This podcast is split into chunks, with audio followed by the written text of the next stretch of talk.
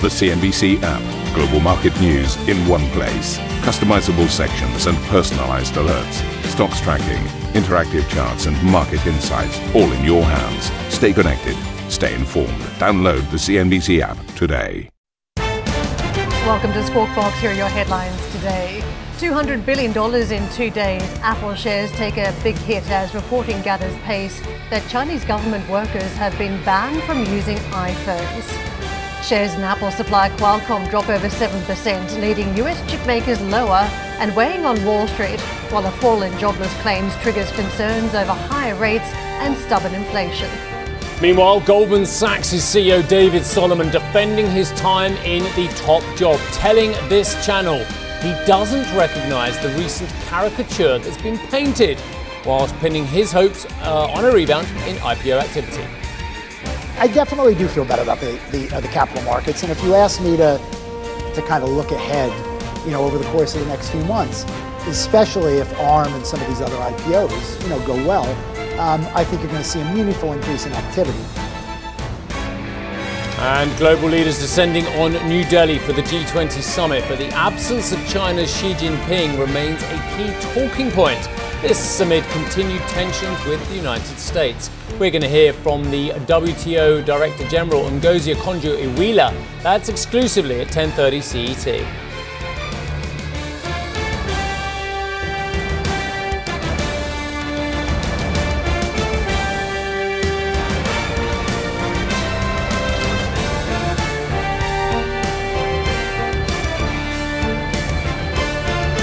Major markets stateside, mostly on the back foot again, this time uh, concentrated around the technology sector. Don't forget, as we've rolled across the course of this trading week, we have seen concerns that flare up around the US markets, US economy potentially still being too hot at this point, and again uh, posing the question around whether inflation has truly been dealt with by central banks.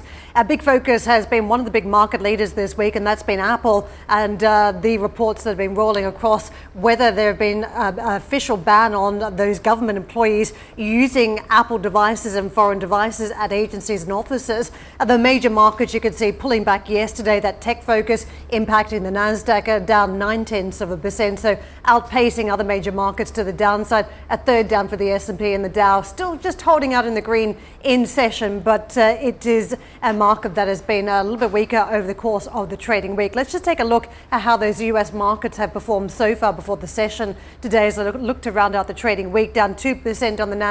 So again, the cost of capital argument concerns that we have uh, a market again worried about the services component that still we've got uh, pricing pressures for the central bank to confront.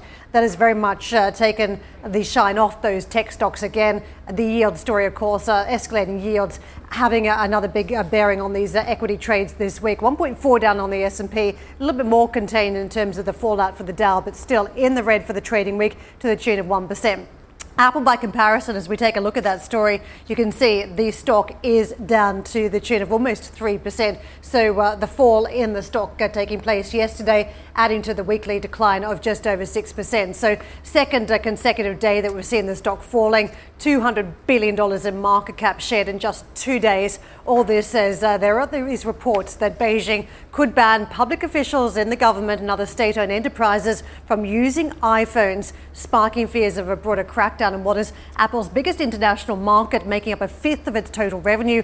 It also comes a week before the expected unveiling of Apple's iPhone 15. So, big question marks again, of course, around the future of sales for this key device. The Chinese government, though, has not confirmed the reports which first appeared in the Wall Street Journal, while Apple has declined to comment. But uh, shares in Apple suppliers have also been caught up in the rout, with Qualcomm sinking more than 7% in Thursday's trade. Those big US chip makers uh, are facing a double threat. The US also pro- probing Huawei's new smartphone, that is the Mate 60 Pro. It's believed to contain a 7 nanometer processor. This suggests China is making significant headway in producing its own advanced semiconductors despite US sanctions.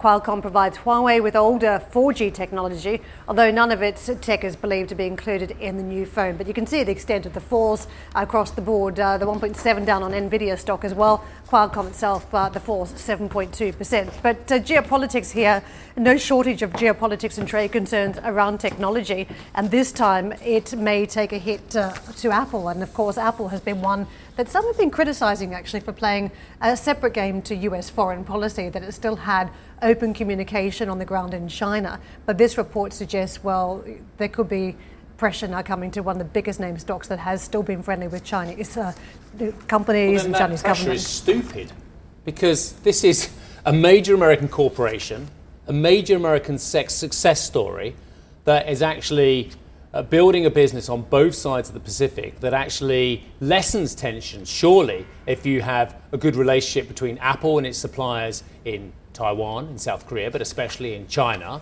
uh, and indeed with the United States, and is making billions of dollars in revenue and returns for the shareholders in the United States, then it, if it's not breaking any rules, why would you put pressure on this company to do anything other than carry on doing what they're doing. It's, it's one of the biggest success stories of all time. Well, it's not the only company that's been successful in the Yeah, Chinese but you market. said there's pressure going on this company to change the way it communicates. You said, it's, you, in fact, you exactly said it's got open communication with the Chinese, and I, and, and I agree.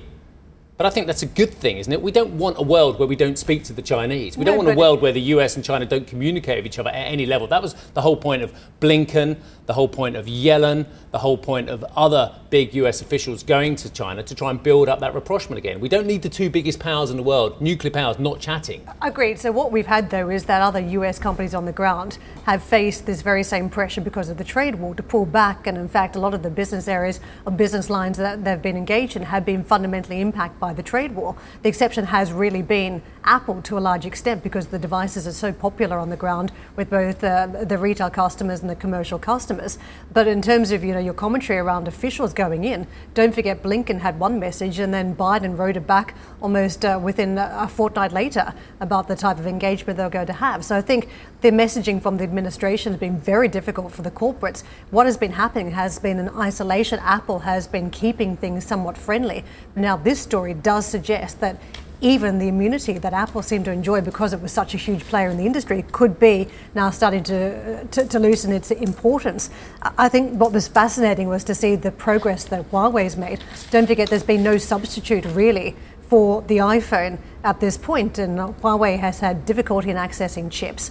Uh, the idea was that it was going to come up with its own semiconductor, and now it suggests that uh, given the speed it's able to achieve, maybe it's had some progress, but still you've got to question whether it's anywhere near the likes of Samsung or the iPhone at this point in I'm, terms I'm going to very politely disagree with you, if I may. in, And, in which um, part? quite a bit. I've got to be honest. And, and, you know, I, I hear what you're saying, but I don't think this is about uh, Apple in isolation acting differently from other US corporates.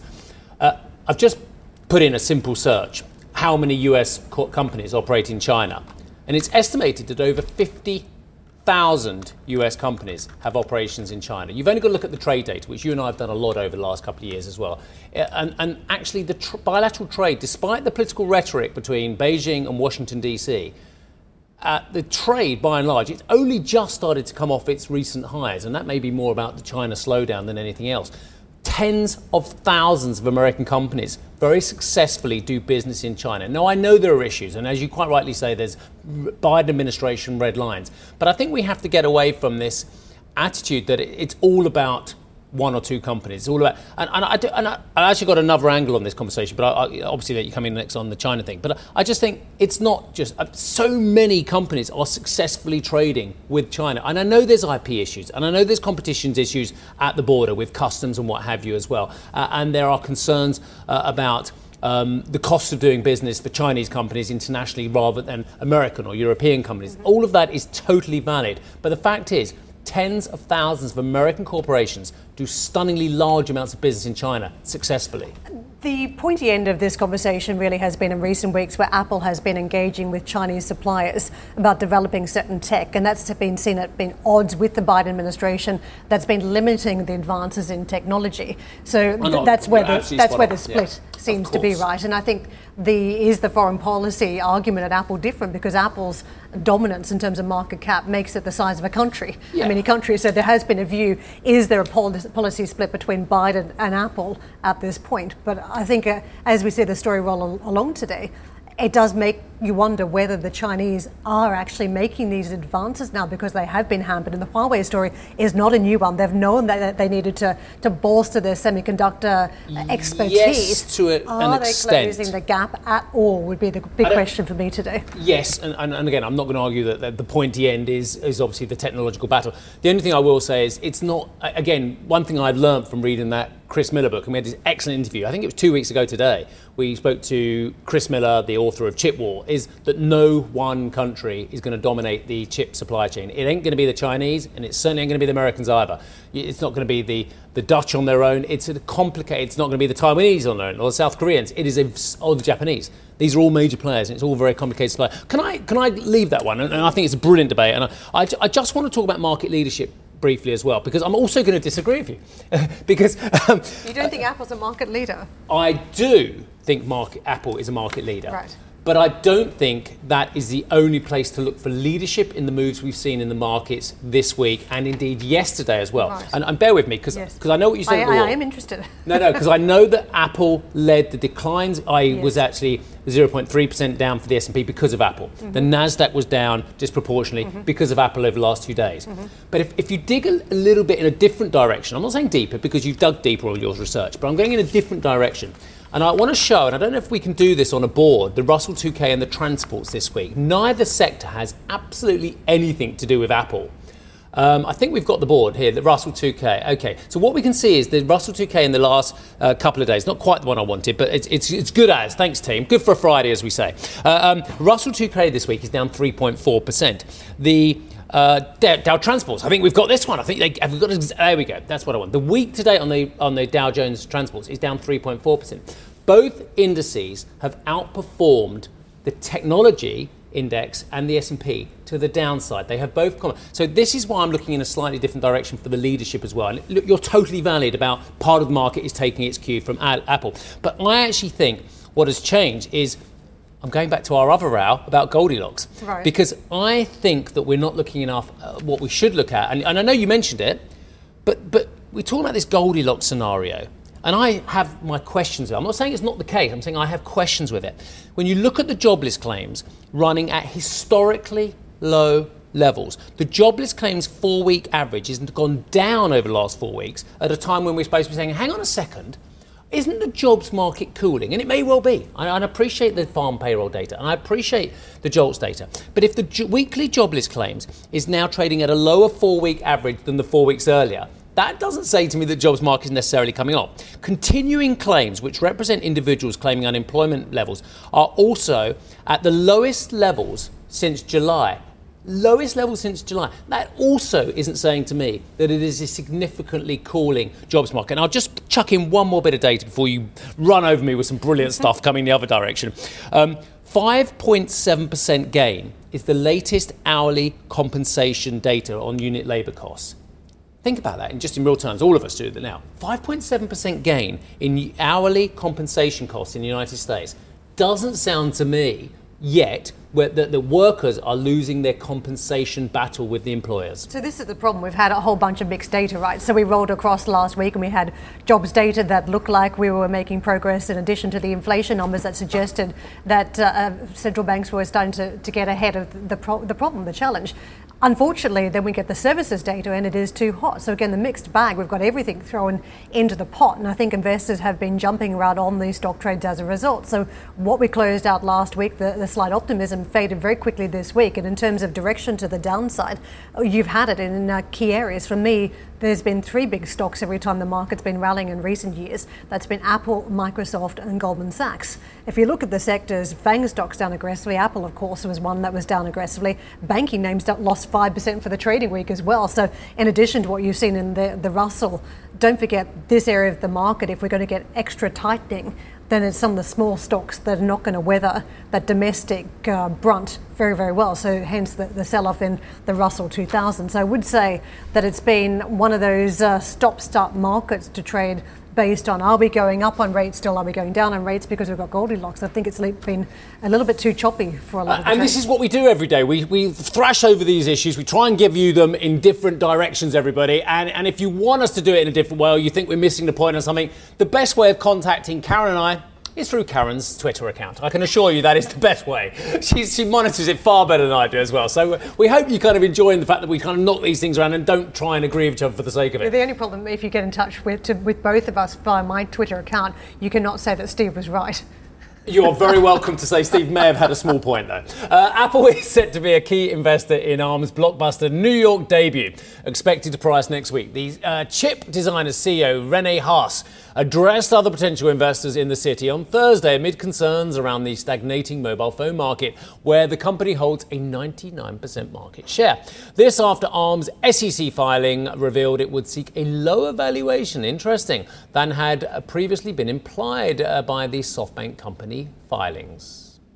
So, reading on, uh, that debut is set to be America's largest in over a year. CNBC spoke exclusively to the Goldman Sachs CEO David Solomon, who said the upcoming spate of tech IPOs. Uh, I didn't know about spate. I know about uh, ARM. Anyway, let's see if there's a spate. He said the upcoming spate of tech IPOs could help kickstart capital markets. I definitely do feel better about the the, you know, the capital markets. And if you ask me to to kind of look ahead, you know, over the course of the next few months, especially if ARM and some of these other IPOs, you know, go well, um, I think you're going to see a meaningful increase in activity. Now, David, it's often anemic, an anemic amount of activity. Yeah, I mean, nothing happened. Nothing. No, no, I mean, it's it's really investment banking activity. If you go back to the second quarter, investment banking activity in the second quarter was at a 10-year low, yeah. and so it's not hard to improve off of that. But I think we could very quickly get back to what I'd call a more normalized level of activity in the capital markets, and that's obviously very, very good for Goldman Sachs. Ah, and you can see it was a really good interview. Actually, you can see plenty more of that interview. It was exclusive, by the way, with the Goldman Sachs uh, chief on our website. Yes, he doesn't recognise the caricature, Karen, that has been painted in the press. Notice it was the press, and, and again, I, I, he brilliant, very great to give us exclusive access. But it's interesting how the, the dialogue from Mr. Solomon there. Oh, well, I saw it in the press. Not, right. not, not coming from investors, not coming yeah. from staff. I thought that was interesting. It is, isn't it?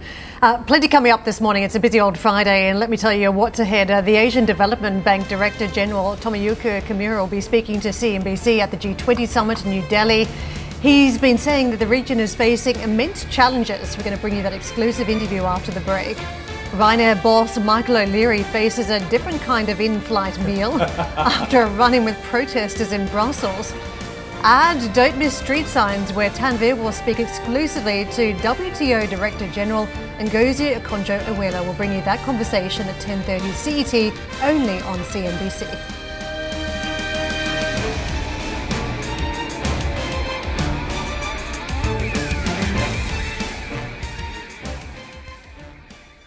Listen to CNBC's Beyond the Valley, the podcast that explores the biggest tech news from across the globe. Join me, Arjun Kharpal. And me, Tom Chitty, every week as we bring you insights into the top stories, unpack the latest trends, and find out where the industry is headed. Now available on Spotify, Apple Music, and Google Podcasts.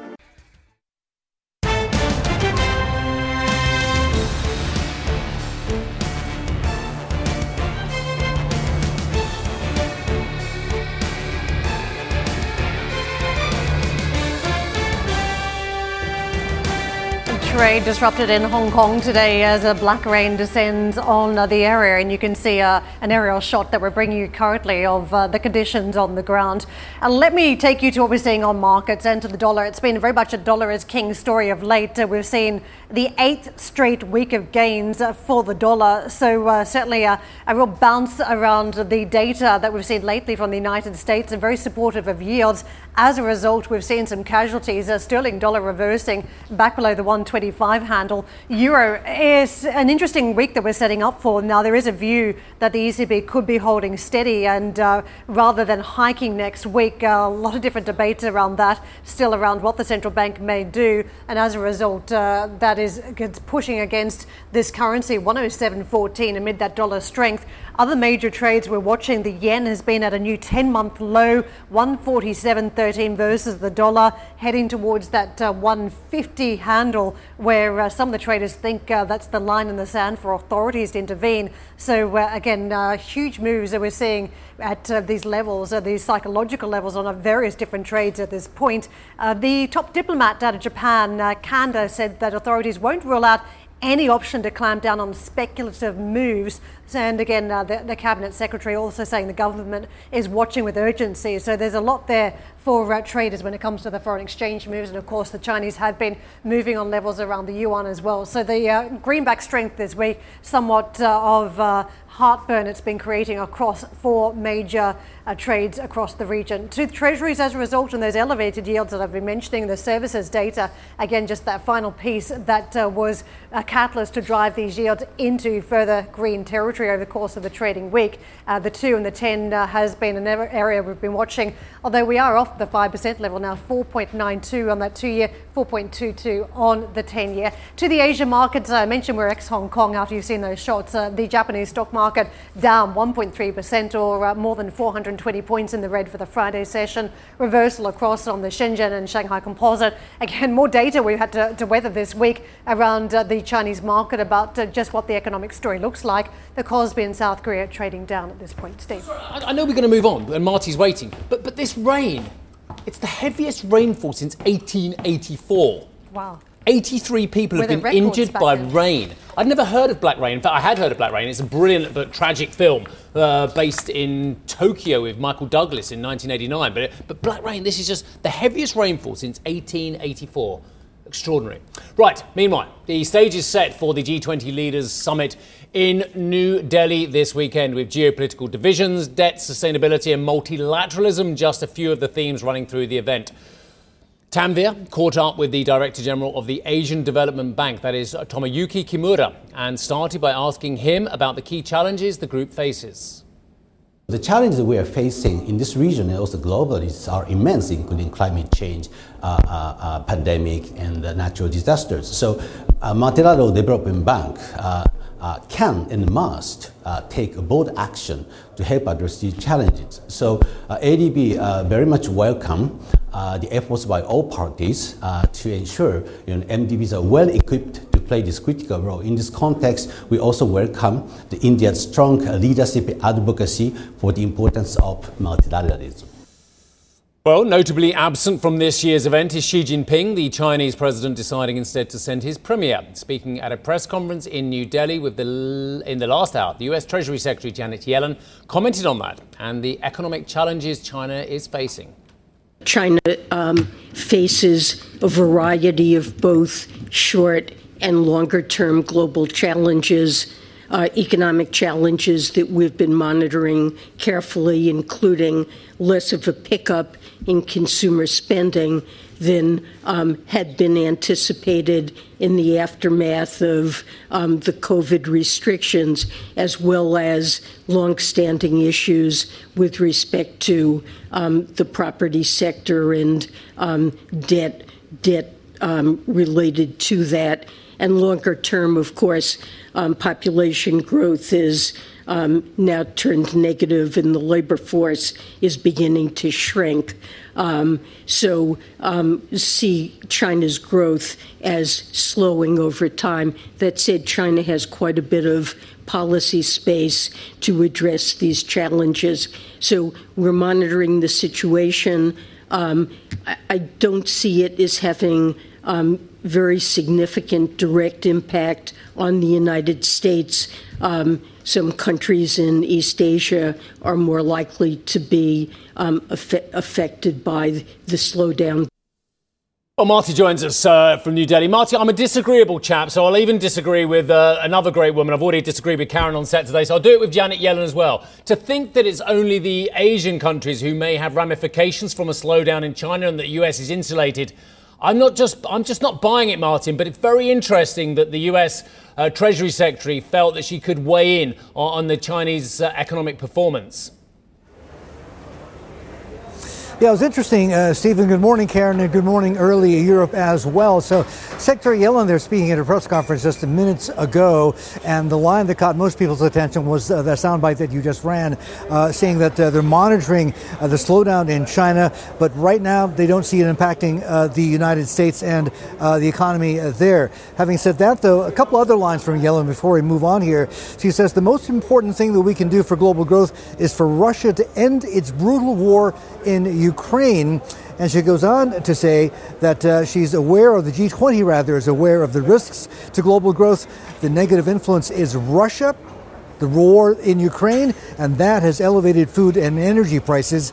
And uh, she goes on to say that they're trying to move forward on agricultural initiatives that'll help to counter Russia's withdrawal from the Black Sea grain deal, something that is still right now under negotiation between uh, Tayyip Erdogan, the Turkish president, and uh, Putin himself. So we'll have to see where that goes. But this has been a very long running story, 18 months now into this war in Ukraine. Uh, I want to take a step back, though, uh, Steve, and talk about uh, the news flow other than the, the Secretary uh, Yellen press conference, the, the big thing we're waiting for here in Delhi is the arrival of uh, U.S. President Joe Biden. That happens this evening at around 7 o'clock local time. 45 minutes after that, he is set to meet with Indian Prime Minister Narendra Modi again. And I say again because it is very rare for two leaders to meet so often. And let me explain what I mean by that. The recent timeline, if you recall, back in May, uh, we were up in, uh, in uh, Hiroshima at the G7 summit. On the sidelines of that, the Quad had their summit as well, U.S. and India part of that. So the two leaders met then. Then just a month later in June, Mr. Modi goes to Washington, accorded and afforded full state visit honors, and then now we're here in September at the G20 summit where they're set to meet yet again before the actual summit proper uh, begins. So this is going to be the third time in five months that these two leaders have met. Now, this is not coincidence. Diplomacy doesn't work like that. Uh, things are planned usually weeks, months, even years in advance. Is it timing? Potentially, as I just ran you through the recent timeline. But more than anything else, Steve, on the part of the U.S. and President Biden, it is intentional. We spoke with David Satterfield. Take a listen. This is deeply strategic. And in this case, it is not so much aimed at uh, Russia as it is at China. Uh, the United States does not want to see a, a critical partner, a critical global economic force, India, uh, come under Chinese sway, uh, whether through force or persuasion. And I think the same applies to Vietnam.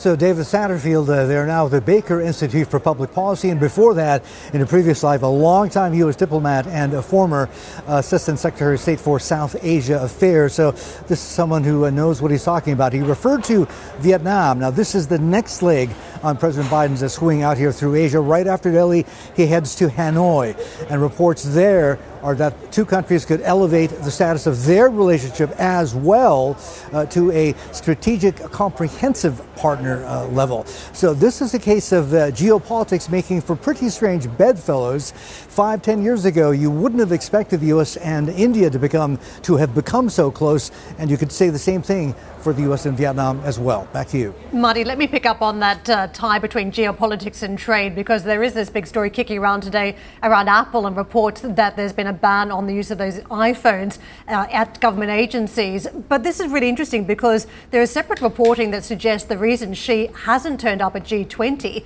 is because there's a reset of this approach to his wolf warrior diplomacy strategy. And this is interesting, isn't it? That if there is a direct change, how does it impact the trade side? Do you think there has been a change behind the scenes, that there's a reset now that it's not working for China and the economic problems are so great? They need to change tack when it comes to foreign policy now, too. Karen, you know, that is almost an unknowable question. Probably only a handful of people know the answer to that. I'm unfortunately not uh, one of them. There have been a lot of theories floating around about why Xi Jinping has decided to skip uh, the G20. Uh, the most obvious is probably not just a slowing economy at home, but also he's, he's dealing with natural disasters. You guys, you guys were talking about black rain.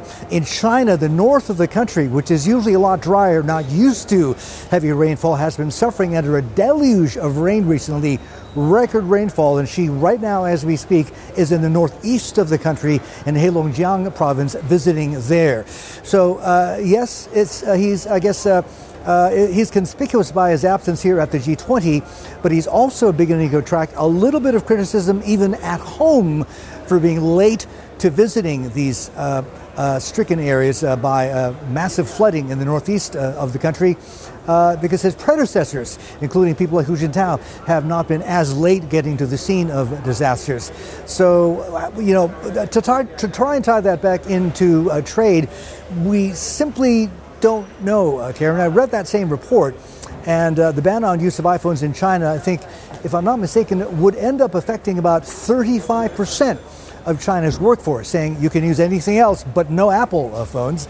And that's simply because, uh, you know, the civil service in China is the biggest employer in the country. So that ban is going to affect one third, more than one third of China's workforce. Whether or not they'll be happy or feeling more patriotic, we, we simply don't know. Thank you for listening to Squawk Box Europe Express. For more market moving news, you can head to CNBC.com. Or join us again on the show with Geoff Cutmore, Steve Sedgwick, and Karen Tso, weekdays on CNBC.